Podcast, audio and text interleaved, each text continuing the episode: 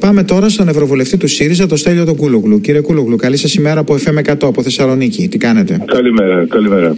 Λοιπόν, πρώτο θέμα, Μόρια. Τη δική σας προσέγγιση για τα όσα έγιναν χθες και γίνονται αυτές τις μέρες.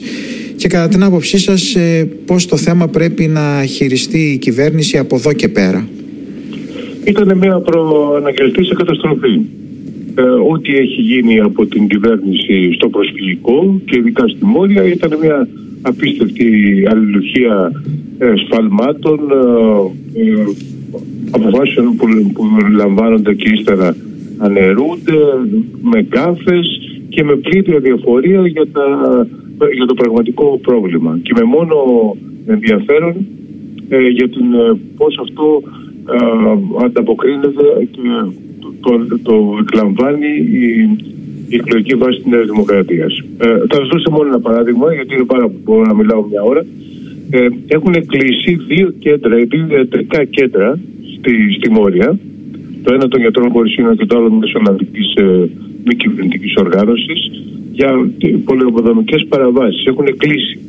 Ε, θα ήταν, είναι κέντρα τα οποία θα μπορούσαν να ελέγχουν τον κορονοϊό. Ε, γινόντουσαν χιλιάδες εξετάσει είχαν γίνει. Και αυτά τα, τα, ε, τα κέντρα έκλεισαν για, για, για λόγους πολεοδομικούς. Τι άλλο να σας πω. Ε, πέστε μου λίγο κάτι. Ε, δηλαδή το, τα όσα έγιναν στη Μόρια ήταν φυσιολογικά, δηλαδή περιμένατε έναν εμπρισμό, αυτό μου λέτε.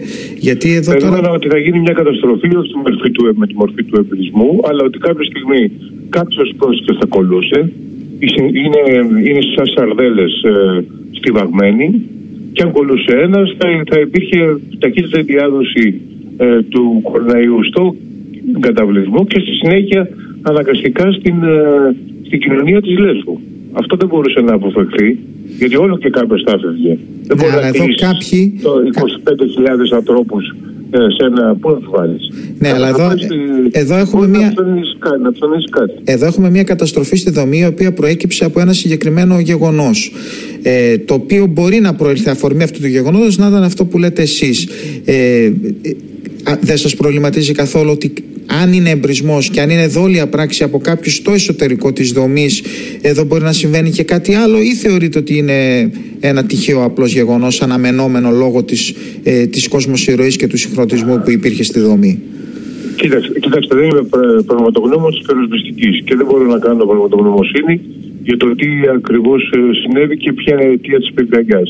Ε, το βέβαιο είναι ότι κάτι αντίστοιχο με τη μία την άλλη μορφή θα γινόταν. Δηλαδή κάτι αντίστοιχο το οποίο θα, θα ήταν μια πολύ μεγάλη καταστροφή. Θα μπορούσε να είναι αυτή. Θα μπορούσε να είναι ε, μία, μία άλλη. Ξέρω εγώ να πεθάνουν πάρα πολλά άτομα μέσα στον καταβλισμό. Θα μπορούσε να μολυνθεί όλη η Λέσβος. Κάτι θα γινόταν πάντως. Αποκλείται να μην γινόταν τίποτα από αυτή την, ε, την κυβερνητική πολιτική. Δεν υπάρχει καμιά αμφιβολία. Αυτό τώρα από εκεί πέρα να σας πω. Τώρα, Πώς έγινε, ναι.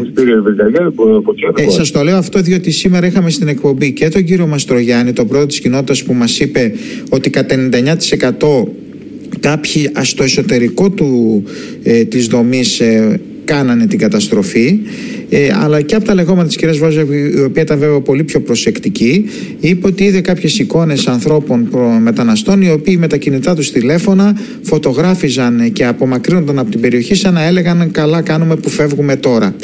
Τέλος πάντων, είναι ένα θέμα. Να, να, να, όσοι κάνουν ε, τέτοιες εκτιμήσεις, καλό θα είναι να προσληφθούν από την πυροσβεστική υπηρεσία για να βοηθήσουν το έργο τη. Ε, Όπως ο κύριος που μου αναφέρεται, το οποίο δεν, δεν, δεν γνωρίζω. Οι θεωρίες συνωμοσία διευκολύνουν ε, ε, ενδεχομένως κάποια στιγμή τα παραμύθια δηλαδή διευκολύνουν την κυβέρνηση, αλλά με της ουσίας δεν λύνουν το πρόβλημα. Το να πεις ότι ναι, το βάλανε πράκτορες των Τούρκων, ε, οι πρόσφυγες οι ίδιοι πυροβολήσαν τα πόδια τους και έβαλαν φωτιά. Για να κάνουν τι ακριβώς. Ε, και τα λοιπά, μπορεί να πεις και δύο θεωρίες. Κατά την άποψή σα. Ναι, ναι. Ε, δεν δε, μας βοηθάει να λύσουμε το πρόβλημα. Το καταλαβαίνω. Κύριε Κούλογλου. Ναι, κατά την άποψή σας, από εδώ και πέρα πλέον τι πρέπει να γίνει. Ε, 12.500 άνθρωποι πού πρέπει να πάνε και επίσης ε, πώς πρέπει να αντιδράσει και η Ευρωπαϊκή Ένωση σε όλο αυτό το θέμα. Κοιτάξτε, πρέπει να γίνει ένα ένας, ε, δίκαιος διαμοιρασμός ε, της, ε, το, των προσφύγων που είναι στα νησιά στη Βαγμένη σε όλη την Ελλάδα. Αναλογικά. Να, να όλοι οι Έλληνες να καταλάβουν ότι δεν μπορούμε να κατηγορούμε την Ευρωπαϊκή Ένωση ότι δεν, ε, δεν, δεν ισχύουν σε αυτήν οι κανόνες της αλληλεγγύης, δηλαδή να μοιραστούν οι πρόσφυγες σε όλες τις χώρες και εμείς να μην το εφαρμόζουμε αυτό στο εξωτερικό της δικής μας χώρας.